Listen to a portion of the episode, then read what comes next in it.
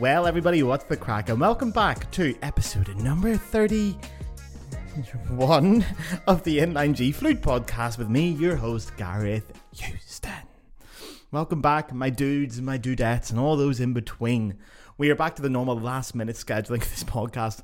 For a few weeks there, I was really on top of my game. I was like weeks in advance and thought, yeah, I don't have to do any work for a little while. And now it's crept up on me, up the stairs to pinch my wee bum. So this episode's being recorded Tuesday the 30th of January at 2 o'clock in the afternoon. And it will be going out this Friday the 2nd of Feb. So we're back to last minute. But what's nice is I can talk to you directly, almost in real time. So first of all, how's about that episode last week? Man, Magali Mosnier on this podcast. That was a real pinch me moment for me personally. It was a great episode. It was quite strange to speak in English with Magali the entire time, but it was fucking cool. It was fucking cool, and it got a lot of traction and a lot of people seeing it. And I think it'll be one of those episodes that will mature with time because people will regularly be searching for her because of who she is. She's a massive superstar in France. I mean, huge, like not just for flute players, but also for musicians in general. So I also feel quite proud to be able to bring her to the Western world. Not the Western world. She's not from Africa. No, from to the Western English speaking world. Sorry, excuse me very much. But anyway, that episode did get a bit of traction, and I've got some updated numbers for you guys because we haven't talked about numbers in a while. So I've actually put together a little PDF for sponsors. They'll be going out. It's a media kit with all the details of the podcast, demographics, reach, etc., etc. But let's chat a little bit about the last 28 days because I'm so proud of you guys. So we'll start with YouTube. Total views of the last 28 days. We are 1.2 thousand for the podcast in the last month. That is 513 more than a usual month. YouTube is always the worst for this podcast, so I'm very happy with that. The watch time in total is 103 hours, which is 33 hours more than the average 28 days. And subscribers, we are an increase of 48%, which is mad. Now, we've had the Apple podcast, not great, but in the last 28 days, we got 483 plays. But Spotify is where it's at, so I can't get the exact number here, but top sources. So people looking for the podcast through Spotify Home, that is 1,833 in the last 30 days. On Spotify Search, it is 2,336. And Spotify Library, that is 391. So that means the average, the total overall average numbers for this podcast in the last month were around about 6,200 streams. So give yourselves a big fucking pat on the back, man. That is wild. And if you're interested in the audience demographic, the listeners are 48% female, 49% male, and 2% non-binary, and 1% prefer not to say. And over 63% of the listeners are between the ages of 23 and 34. And the top 10 countries in the world in this order for the Inline G podcast in the last month. Number one, the United Kingdom, then United States, Finland, Canada, Germany, Australia, Brazil, Ireland, letting the fucking sound down there, lads, Denmark, and then España. Social media reach. We all know I've still got this problem with my Instagram account. I'm being shadow banned because of my terrorist threats, apparently. Accounts reached, the reach of the Instagram account since the last 28 days, with all the guests on, is 13,299 accounts reached. That is a 137% increase. A lot of the clips have been getting traction. Some of them, the clips with Jill Flutes, for example, have been getting an average of about 8,000 views. Facebook's reach is up to 1,258, which is great because I fucking hate Facebook. So there's our updated numbers. And you guys are to thank for that. I am blown away by these numbers. When I was putting together this PDF kit, I couldn't fucking believe it. Now, a lot of people listen to the podcast because of the big guests. So when you get the likes of Magali Mosnier on, you get people who will just listen to that one episode. But you guys, the core group out there, the people who listen to these episodes, I have you to thank. So I'm glad we can take a little bit of time here to talk, because you guys are messaging me every week. You're always in touch. And I just want to take this little period of calm in the podcast to say thank you to you all. It's you guys with your constant support. There is no we. Cat's out of the bag here. There is no editing team. There is no producer. It's all me. I'm the captain of the ship and I'm going down with it. So it's just me, but I have zero budget for this podcast. I can't afford to put money into it. I'm giving up a lot of my work to do it, so it's a passion project at the minute, but it is zero budget. So you guys constantly commenting and liking and sharing everything has really helped, and I know it's not easy. You always want to like it, but throw me a like even without looking at it. The people who do that, God bless you. I know the people out there. There's a couple of you out there who like everything I put up, every story, every picture, every TikTok. You're always there. You guys are doing the fucking Lord's work. It's your fault. It's because of you that we are getting so successful. So I'm so thankful to you guys. It's not glamorous work, but it does work. So it's a little thank you, because it's only the hardcore people in here who are listening. We haven't got the part-time guests in here. I want to give you a little bit of a heads up to who's coming up next in the podcast. So this is just for you guys. I'm not going to clip this. This is just for you guys. Already recorded. I went to Luxembourg last week to meet up with Zofia Neugebauer. If you haven't seen Zofia Neugebauer, go and check it out. So Zofia with a Z. She's very popular on Instagram as well. She was part of the Von Karajan Berlin Philharmonic Academy. She's principal flute in Basel at the minute. Huge soloist, doing an amazing thing. I traveled to Luxembourg to go see her, which was great. We recorded an episode of this podcast in her hotel room, which was amazing. We had so much fun. So that's recorded. That'll be coming out in a week or two. I'm just waiting for Zofia to watch it back, confirm that she's okay with it, suggest any cuts that are possible. I like to give my guests a few weeks to make sure they can do that. I wouldn't put the episode out and just say, oh, here, it's up, go check it out. I always let them say, if you want this cut out or you want that cut out, I give them the time to do it. Also coming up on the list, confirmed guests, not yet recorded, but confirmed to be coming on, Hélène Bouleg, Alexei Kosinko, Philippe Barnes, John Paul Wright from Trevor James Flutes. I've reached out to all these people and they've all confirmed they're coming on. So we've got a couple of big weeks. And next week's episode is going to be a very special. I hope it comes through. I'm trying to get the logistics of it in the last minute, but next week, so Thursday the 7th, whatever it is the start of Cologne Carnival. Massive party. So the episode will be coming out on the 8th, and I thought I'd love to get an English-speaking guide to Cologne Carnival and its music. So I'm going to try and record that next Wednesday, and it'll have the first ever returning guest on this podcast. And I'm officially announcing something that I've kept to myself for a while, but I want you guys to help hold me accountable and culpable for this. So I've got a new goal. A few people recently, I'll not say who, but quite big name flute players, very big name flute players, have confirmed that they reckon Emmanuel Bayou would like to come on this podcast. Now, he hasn't said to them directly. I'm not at all inferring that. It was just their opinion that they think strongly he would be up for it if I asked him. So I am making this my goal. The official goal for the Inline G podcast is by episode 50, or for episode 52, being 1 year, to have Emmanuel Bayou on this podcast. I will go to Berlin to interview him, or wherever he is, I will find him. And I think it's going to happen. So hold me accountable for that. We will get there. But anyway, back to today. We have a big new listenership. I hope a lot of them are sticking in here after the last episode. If you are, it's good to see you. Thank you for sticking around. You're getting to the real part of this podcast, the core of this podcast, the lore. I've had a lot of people messaging about requests to know a little bit more about me. Jesus Christ, that was a mouthful. To know a little bit more about me. So I'm doing an episode on myself, which is very odd. It's not a topic I really cover or particularly enjoy covering. I'm very Irish. I'm very humble. But what I'm going to do today is I'm going to interview myself like I do my guests, just for a bit of fun. So you lovely lot can get to know me. So my name's Gareth Houston, and this is my story. This is my story. So I'm going to go through it, lads. Just a bit of crack to share with you. I'm going to get personal. We're going to get up and close here. Imagine we were in the pub and it's getting sort of 2 a.m. and you think, we'll have one more, but we'll make it a whiskey. This is the kind of talk we'd have. So, Gareth, how did you start the flute? Well, Gareth, thank you for asking. I started the flute at 6 years old. My granddad was my teacher. Previous episode with him, Brian Houston, that is episode, I think, 27 or 6 or something around that. Anyway, it's up there somewhere. Go check it out. I started playing in flute bands. There's an episode on that as well, to know more about that. The bands I personally played with were Gahard Flute Band, based outside Balnahinch in Northern Ireland, or the north of Ireland. Then I went to Kelswater Flute Band near Ballymena. God, I detested Ballymena. And lastly, Ballyclare Victoria Flute Band.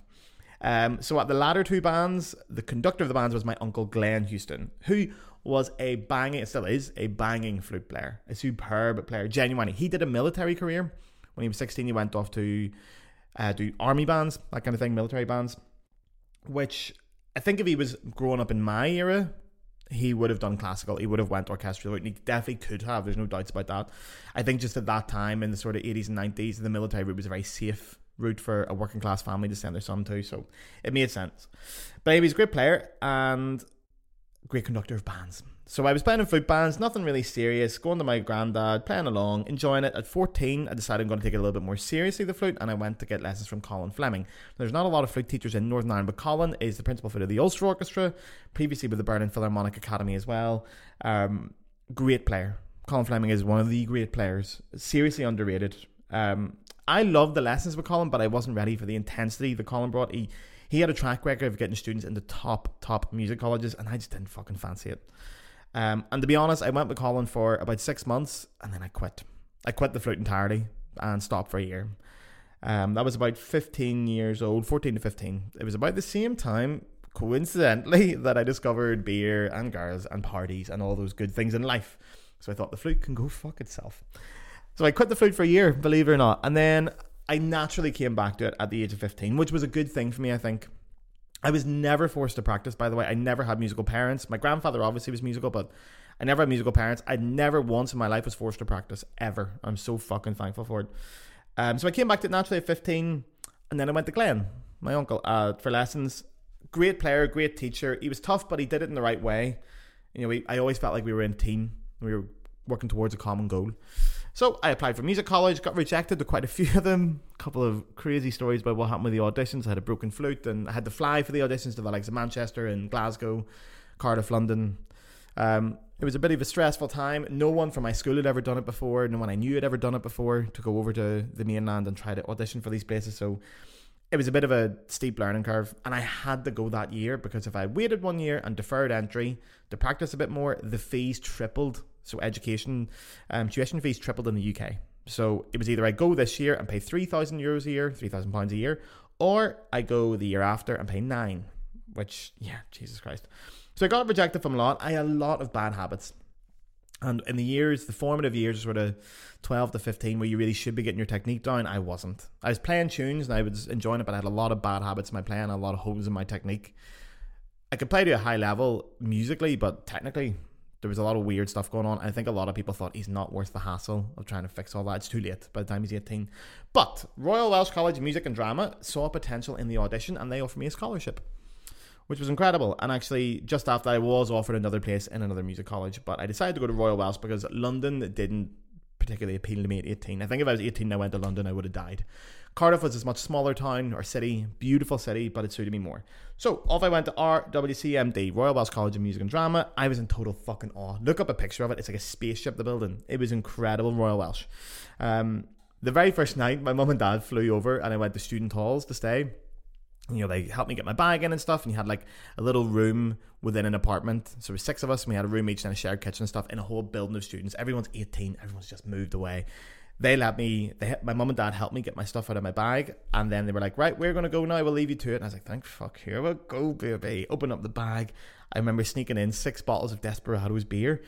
And at this point, I was 18, I was a bit naive, I was Irish, and I had no shyness about me. So I went to every door I could find and just knocked the doors and went, excuse me, does anyone want a party? My name's Gareth. I've just arrived from Belfast. I'm here. And I had a great night that night. Loads of people were up for drinking and we went to the pub across the road from the halls. I thought, man, this is my life now with other people who know music. Because where I grew up, I had one friend who was seriously into classical music. The rest, nobody knew anything of it. So to be surrounded by people, it was such a novelty to me. It was great. We went out, had a brilliant night. The next day and the next week, when we were starting to go to college, that's where it became a problem because English people can be quite awkward. And I kept the same personality that I had drunk as when I am sober. And that was a problem. I was partying with people the night before, you know, giving them hugs, kissing them, singing the Spice Girls. And then the next morning, they wouldn't even look at me in the eye. And I found it very weird. And I went really into my shell because of that. My first year in college, I made basically no friends. I flew back home as much as I could on the wee small 50-seater plane from Cardiff to Belfast, but I was constantly going back home, saving up my money and buying flights. I just couldn't stick it. I did make one friend, Scottish fella, but he ended up going to jail. I think he's in jail now still. He was at college. That's a whole other story for another time, but I wonder where he is. But anyway, I loved going to music college. It was still cool to be studying music full time. I remember my first ever history of music class. I was like, fuck, I can't wait for this. I read a lot of history of music books of my own just for the pleasure because I loved it. I still love it. But I never figured going in. And one of the first topics was Johannes Brahms, because Brahms as a composer, his style seems like a little bit of a throwback to what era he was actually writing in. His contemporaries and stuff were a lot later than you think. Brahms's music is it sounds kind of late classically, early romantic. It's not too far off Beethoven, but it is in the timeline. It's chronologically, it's much later. So Brahms is a bit of a throwback. So I think it was a bit of a trick question, or a bit of a, you know, for people to go, oh, is it, you know, Rachmaninoff, or is it Tchaikovsky? And someone put their hand up and said Thomas Tallis was a contemporary of Brahms, which for musicians here, that's fucking laughable. And I thought, oh, maybe not everyone here is as smart as I thought they were, but he was a guitar player. And I mean, no, fuck him. My teachers at Royal Welsh were Roger Armstrong, principal or sub-principal flute of the BBC National Orchestra of Wales. He just retired when I arrived there. He was born in Northern Ireland, actually, left at 8 years old to go to Australia, studied in Australia and played in the South Australian Symphony Orchestra for years, and then came back to the UK. Roger was wonderful. I've waxed lyrical about Roger many, many times in this podcast. He was a great teacher and a great support. And my other teacher was Eva Stewart, who was Principal Piccolo of the BBC National Orchestra of Wales as well. I adored them both, and in my 4 years of study and my bachelor degree, I actually never changed teachers, which normally it was commonplace to change after your second year, but I didn't want to. I absolutely loved them both. So, yeah, Royal Welsh was great fun. I studied there. I had a lot of parties. I had a lot of mates. I lived with a couple of good friends. Did the student university lifestyle. It was great. I learned a lot, and I had a lot of fun, more importantly. At that age of my life, I think it was important. I played a few master classes, you know, Michael Cox and William Bennett and all those lads, and yeah. Final recital of fourth year, I got absolutely fucked in it. All my family came over. I still stand by it was one of the best recitals I've ever given. But I played the Prokofiev Sonata in its entirety. I played the Balnahinch Fantasy, the Carmen Fantasy, and I played a piece of Irish music, a piece called Night Ride by Brian Finnegan, with my Irish band at the time. And the markers at Royal Welsh deemed that my Irish music, because I spent half of it on Irish whistle and not on flute, they deemed it that it didn't count. So they give me a maximum grade I could reach, which was something like 60%, because I didn't officially fill up the time of the allocated slot for the recital, because for the 10 minutes of that piece they didn't include it. So I was 10 minutes short. Go fuck them. It was a great program, man. It was great. Prokofiev Sonata, Carmen Fantasy, and a big class Irish piece to finish by Brian Finnegan. It was amazing. So I didn't get the best. I got a 2-1 in the end, which is the second best grade you can get, but I would have got a first if I just didn't do that. Highlights of Royal Welsh, there's two that stick out for me. My teacher Roger, after he retired, did some occasional playing with an orchestra called the Bristol Ensemble. It's a chamber orchestra, obviously in Bristol, which is very close to Cardiff. And I did a Beethoven symphony cycle with them, which is my favourite music. And in one of the symphonies, I think it was when we did Beethoven 7, don't know which one, we also did L'Après-Midi by Debussy. So I got to play second flute beside my teacher as he did the Debussy solo. That was a cool moment. That was a moment I'll never forget. And also I got to do the Firebird Suite in... No, tell a lie, it's not Firebird. Rite of Spring. I did Rite of Spring in St. David's Hall in Cardiff, which is a beautiful venue. So, before we continue on with the interview questions, I have something fucking cool to announce. I'm so excited for this one. Guys, Patreon. I've got one. Fucking got one. And right now, underneath the screens, I hope it goes right here for the YouTube watchers, there's going to be a beautiful banner displayed with the URL of my Patreon, because my editing team are going to put that in.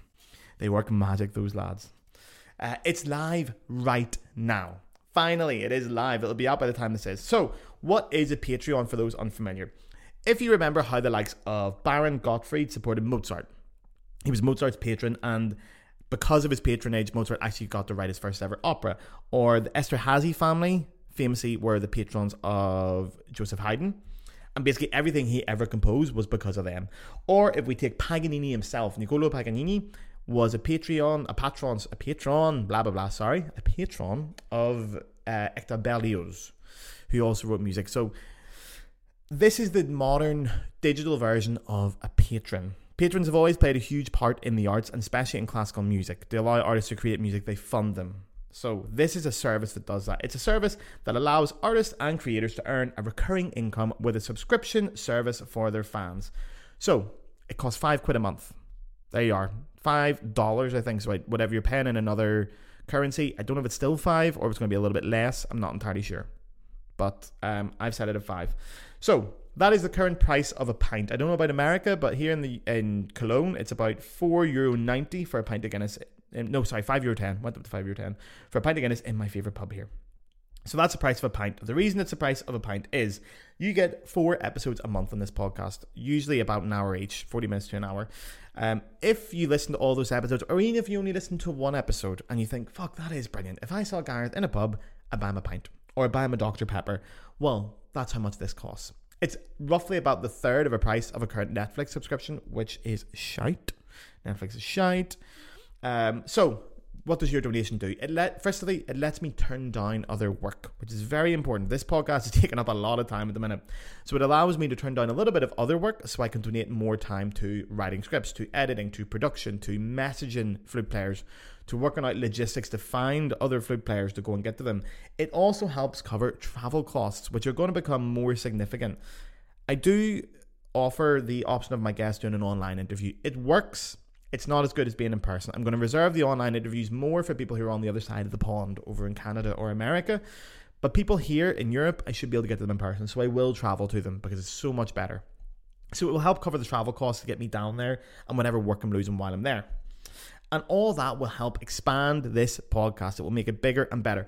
After getting Magali on last week, the amount of top flute players who are now like, oh yeah, if she's done it, I'm open to do it. Zofia's only coming on because of Magali, I think, and then that's going to roll. And as I've got the top players now, anyone's possible to come on. So that's helping. This podcast is my main creative outlet, and it takes up a lot of my time, and I fucking love every second of it. So there are no more donations to the podcast, no more ad hoc donations, because some of your donations, by the way, were fucking crazy. I think the most someone ever donated was $50, which is insane. You don't have to give me 50 quid, lads. It was way too much. I'm not saying it was everyone was giving me that, but the ad hoc donations are gone now. So instead, it's just a $5 a month, okay? You won't get extra episodes. Now, I know that's quite shocking for a Patreon service, but bear with me here. I believe this podcast should be free. So what you will get out of your Patreon is you will get an exclusive chance to give questions to ask to all the upcoming guests. So I reserve that purely for the patrons, that you guys can go in and put your questions that you want me to ask the guests, and I will fucking ask them. I'm planning to do some live episodes in the future that will be Patreon only. So that'll be nice. And some not with guests. There'll be solo episodes, probably get to know me episodes, that kind of thing. And they will go out to everybody else afterwards. But you'll get them live. Some episodes will get released early. So if I finish editing an episode and it's ready to go, the patrons will get it a few days early. Or maybe a few weeks early, depending on how on top of my game I am.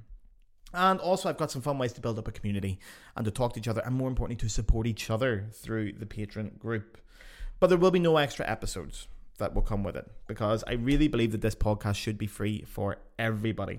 So if you can afford to donate to the podcast and become a patron, it is amazing. It is incredibly appreciated. It is wonderful. And you're paying for someone who cannot afford it. If you cannot afford it, it's grand. You can listen for free. No problems. Also, with patreon.com, for anyone who's unfamiliar with it, you sign up for a subscription. You can unsubscribe at any time. It's a bit like an iTunes subscription. So currently I subscribe to 2 other podcasts on Patreon, Shane Todd and Kieran Bartlett, 2 comedians from back in Belfast. There are some months where I can't afford the subscriptions. It's 10 quid a month between the 2 of them, but sometimes I'm just a bit skint. I will unsubscribe for that month, not pay it, lose my access to their content, like their exclusive content, and then when I've got a bit more money, I'll resubscribe again. So you can do that with Patreon. You're not locked in for any kind of contract. You can jump in and out as you please. It's 5 quid a month and it's massively appreciated. So here is to the most compassionate, empathetic and downright fucking hilarious corner of the flute world. I love yous, sláinte. Mwah.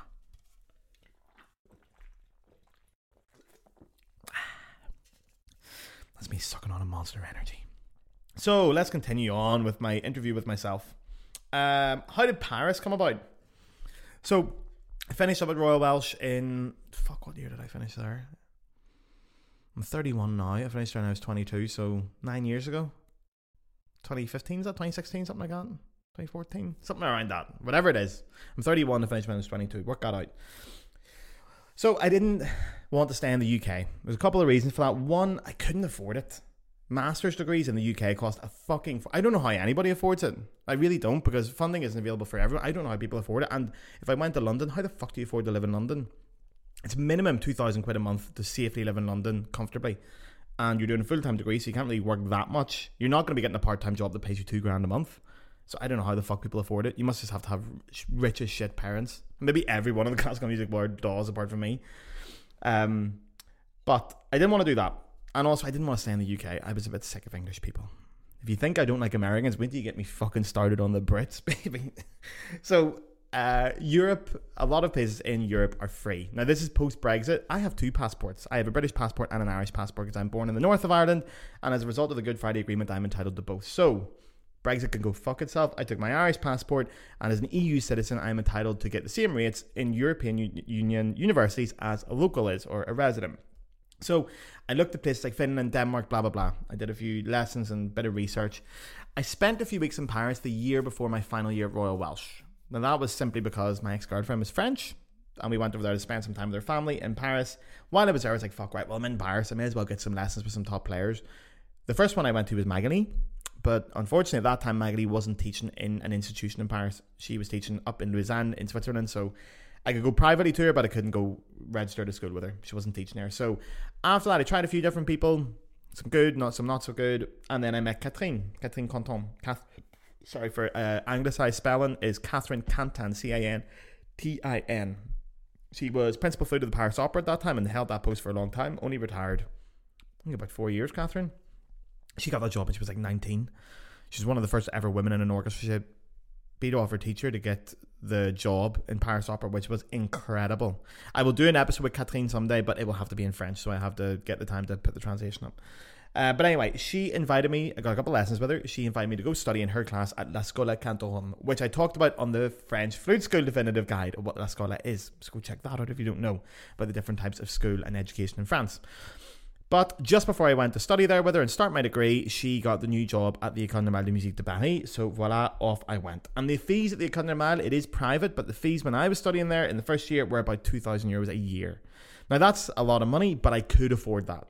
You know, either getting money off my parents and doing a bit of work, I could live off that. I could afford that. I could save that up. You can also pay in installments. You didn't have to pay 2,000 at the start of the year. So I did like 800, 400, something like that. There was actually one time where I was a little bit late with a payment, and every time I had to go to the practice room, I had to walk past the administration people, and they used to always be, "Monsieur Houston, Monsieur," and I just fucking bolted up and just ignore them to fuck, because in my bank account at that time, I had fuck all. But I did pay it in the end. I got there in the end. It was just a bit slow getting the money transferred. But anyway, I got a job there as well in Paris. I got many jobs in Paris. My first job was babysitting for a family. So they had a young kid, an American family, very, very wealthy family. So I went every day after school and picked them up. And then on Wednesdays, French kids got out even earlier. So I had to go at 12 o'clock. But Wednesdays was fun because I had to cook for the kid.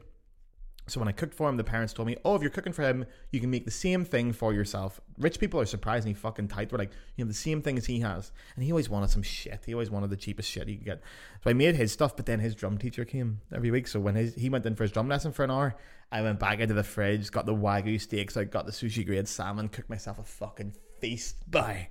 They were paying me minimum wage, and they were rich, and they were so strict, man. Fuck them. So if you're listening, guys, I'm sorry, but I had all your Wagyu beef. But I quit. I quit that job after a few months because I couldn't study full-time and do it. I was missing lessons, and I thought, this is not the reason I'm in Paris, to do all these lessons and then have to leave them early to do some babysitting for fucking 11 quid an hour. So I got a job after that, teaching in some of the local conservatoires, doing a few different things. I was a choir director for a while. I did after-school clubs. I did orchestras. I did all that kind of stuff. Either I had one day a week where I had my own school to do it in, and then the rest of the days were after school clubs in different schools as a sub teacher. But it was very busy, and obviously with French employment laws, you were very protected. So it wasn't as like you were paid and you weren't paid if you didn't work. If you didn't work, you still got paid anyway, because this is France, baby, not anywhere else in the world. And yeah, so I studied with Catherine. I studied with her entirely, so she was my teacher at Paris, but I did get lessons with Magali. How that came about was I met Magali through studying with her. And then we chatted a little while, and she wanted someone to look after her kids on Wednesdays to help them with English.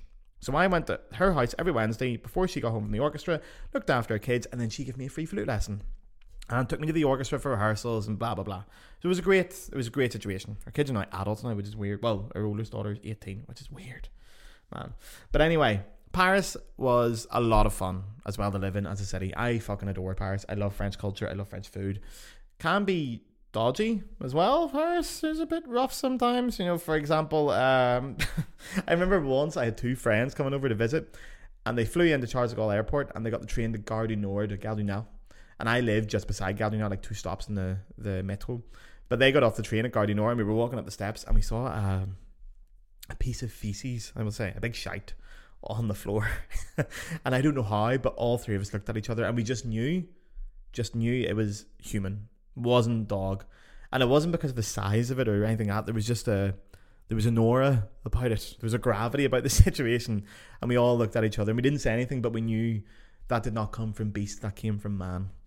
And that was like, welcome to Paris, man. There's a big human shite on the door. Once I got mugged as well in Paris. I don't know if I've told this story. When Zach was over, who was in an episode of this podcast, he came over. We were in the pub, the Galway pub, actually, where I recorded the episode with Tomaz. We walked home, like a 45-minute walk home through Paris, but we missed the train. It was like 4 a.m. Walking home, some big fella comes up to me, and he's like, "Excuse me, have you got a euro coin for the parking machine?" And I looked at my wallet. I was like, "Mate, I'm really sorry, I don't have a euro coin for you." And he went, "Listen, I know this is weird, but can you pay with your card, and I'll give you a tenner?" And he pulled out this big wad of notes. He said, "Look, I've got money, I just don't have a card, and I don't have a euro coin, and it doesn't take notes." And I was like, yeah, okay. Well, I looked at the machine. It was definitely like an official Paris machine and all that. So I thought, yeah, right, I'll do that. I'm sound. So I put my thing in. I verified €1, definitely €1. Took my card out, put it in my pocket. He gave me a €10 note. We chatted a little while, and then off we went on our merry way. The next day, I wake up with a banging headache, hangover. I was actually in Magali's flat when this happened, and I was like, fuck, where's my bank card? And then I get a phone call, serendipitously, when I realised my bank card wasn't there, from my bank saying, "Mr. Houston, is it true that you've spent €6,000 in the last few hours?" And I was going, is it? Fuck. I only had about 30 quid in my account. So apparently I went to the police, and apparently it was a known scam that they would put like a little cellophane cover over the buttons, and then they'd peel it off when you go away, and they'll get your PIN code through that, because they'll see which buttons were pressed, and they just have to see the rough shape of your hand where it's going. And then as we're walking off, he just pickpocketed my card. And that was it. And the worst part about it, he went to JD Sports and bought himself some new trainers, the fucking prick. The worst bit was he went and got himself a lunch in my card after his shopping spree. It was all like listed in the shopping centre in the east of Paris. And then right at the end of it was €2.50 in brioche dorée, which I know for a fact at that time in brioche dorée, it was an espresso and a croissant for €2.50. So that fucking prick got himself a croissant on my card. And I thought, that's just too much. That's what happens in Paris. It's a rough city, but... oh, there's another story. When my last flat in Paris, I had two roommates, a French girl and a French guy. Actually, he was French. But one night we woke up and his TV was blaring in his room at like 2 o'clock in the morning. So we were fucking out in our jammies, banging the fuck out of his door, going like, get up, turn the fucking TV off. Wouldn't turn it off. And we were like, what the fuck are we going to do? It's going to wake up the whole building. So I realised if I just sneak round to the side, there's the fuse box, trip the switch. All the electricity in the apartment went off, turned it back on, TV was off, great. He didn't fucking wake up. Next day we talked to him, he's like, I don't remember that. And I was like, mate, you woke up the entire building.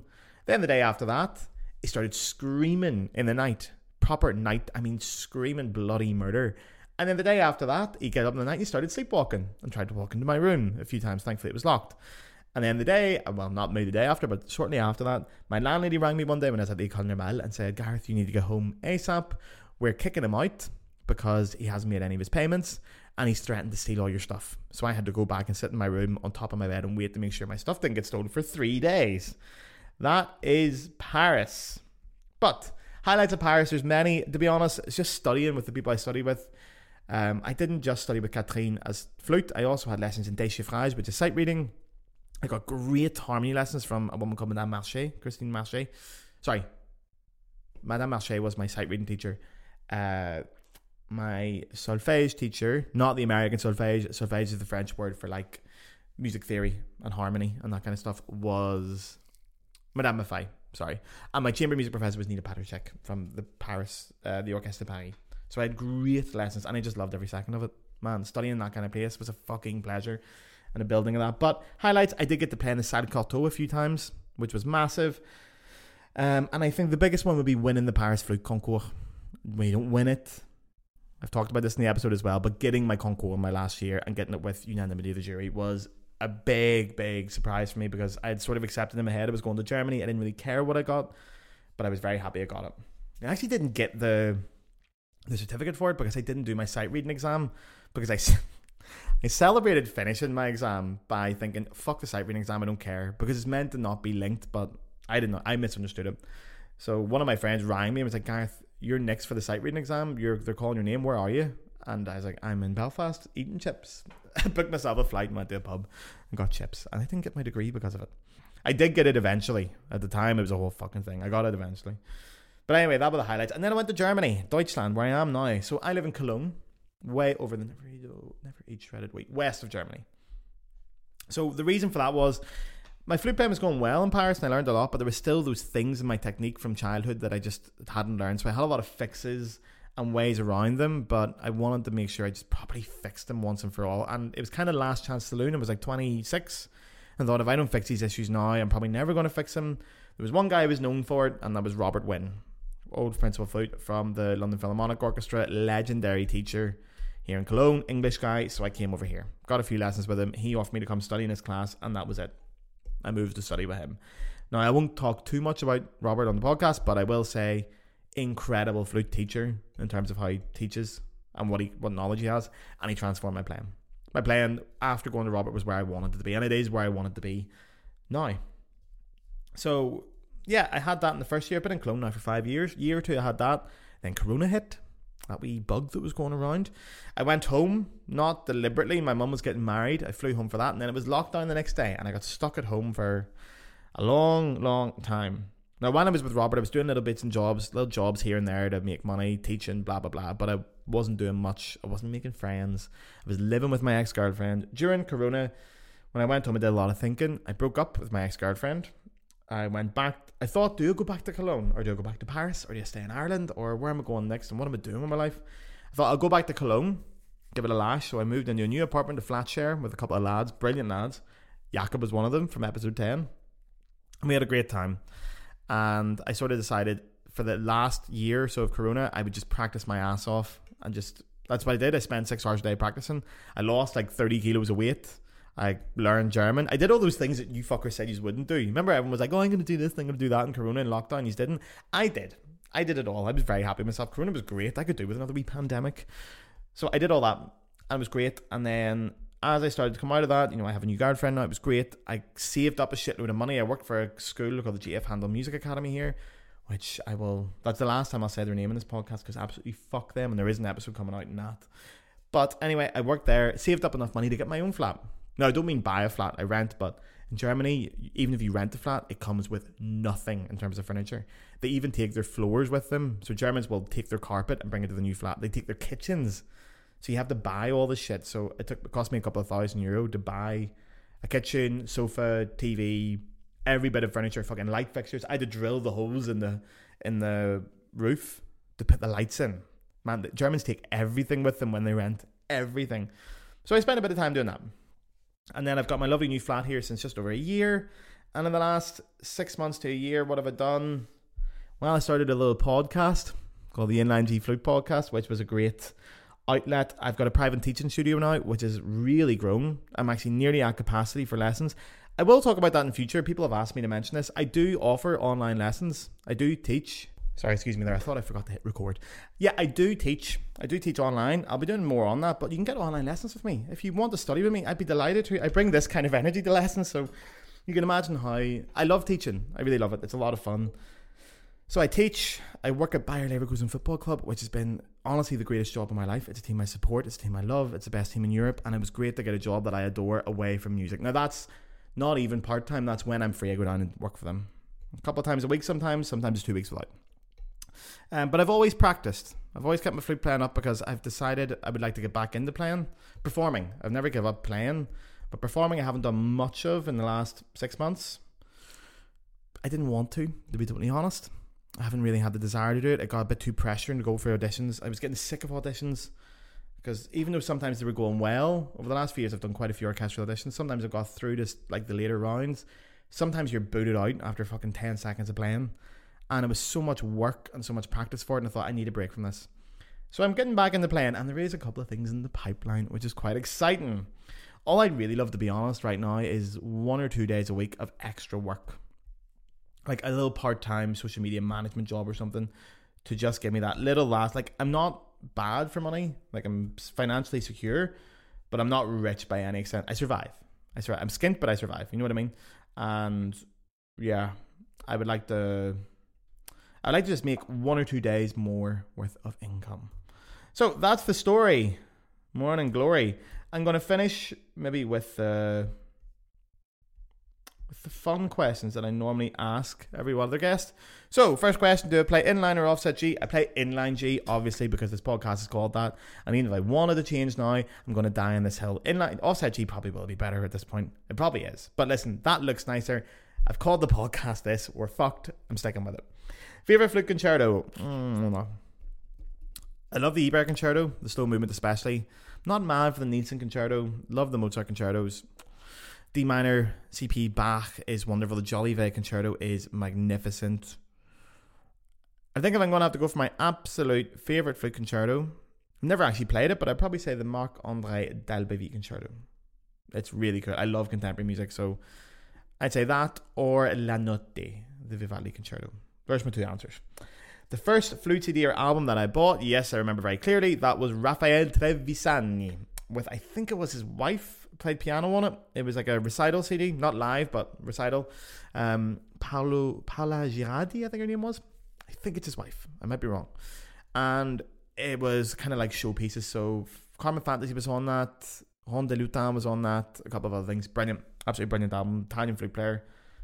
Galway kind of school, fucking brilliant. First CD or album in general I bought, easy peasy, that was Sum 41, all killer, no filler, the greatest thing to come out of Canada since, I don't know, what came before that, Shania Twain. Brilliant, they were a pop punk band, they were like Blink 182 but good. Favourite place in the world for food, not Germany, probably Paris. Like the food you get in Paris is incredible. I think the best meals I've had in my life are in Paris, although tell a lie, the best meal I've ever had recently was actually in Germany. It was here in Cologne in a restaurant called Potkind. It's a Michelin-starred restaurant. It was fucking unbelievable. I'd probably say Paris. Although I love Spanish food as well. Big into Japanese food. I love spicy food, but I've never been to Japan. If anyone wants to sponsor me to go to Japan, I'd be delighted to. But I eat literally anything. There's 1 or 2 foods in my life I can remember not eating. Once in France, I got a pig's brain. It was boiled as well. Wasn't mad. No, sheep's brain. Wasn't mad on that. Went to a very famous restaurant. Didn't really speak French at the time. Asked the guy for the special. Said, I'll take that. And it was boiled brain. It wasn't great. So that's one of the few things I wouldn't eat. But most things, like spicy food, fucking love it. Pretty much everything else I love. But if I have to pick, I'll go with Paris. And I'll go for Au Petit Grec. There we are. It's a crepe restaurant in Rue Mouffetard. Fucking unbelievable. I do a Greek crepe with tahama. Like that. It's kind of like caviar, but it's pink. And feta. Fuck me. Fusion food at its best. A piece you haven't performed that you want to. Easy. I would love at some point in my life to play the Mozart flute quartet in D major. That's a piece I've always dreamed of playing with a string quartet. A string trio plus me. If I could have any job outside of music, what would I do? I think it's hard to answer that because there's nothing that's particularly attracted me. When I was a kid, I always wanted to be an accountant, which is very strange. Honestly, I think it'd be working in football in some kind of manner. I think my absolute dream job would be social media football social media management. So working for a big European club in their social media team. Dream of all dreams would probably be for Chelsea or Bayer Leverkusen, one of the two. That would be very cool. Favorite drink, alcoholic or non-alcoholic? Favorite non-alcoholic drink is definitely Spezi, man. If you haven't had Spezi, you won't get it over there, but it's a mixture of cola and Fanta. There's different brands, but Spezi is kind of like the generic term. But there is one called Spezi by Paulaner. Oh my God, it's like an orange flavored Coke. It's unbelievable. Comes in glass bottles, it's delicious. Mezomix as well is another brand of it. Spezi's good. Favorite alcoholic drink? Anything, as long as it's wet, huh? No, I love Buckfast. It's a tonic wine from Northern Ireland. I tried to get a bottle of it for this episode, but it is Tuesday afternoon. If I had a bottle of Buckfast now, I would fucking wreck the place. So it was going to be a bit much to do that. So yeah, I'd probably say Buckfast. My favourite cocktail is a grasshopper. My favourite beer is definitely Guinness. I'm a madman for a pint of Guinness. But I do love the Kelch beer you get here. I'm a big fan of that. I love a Radler.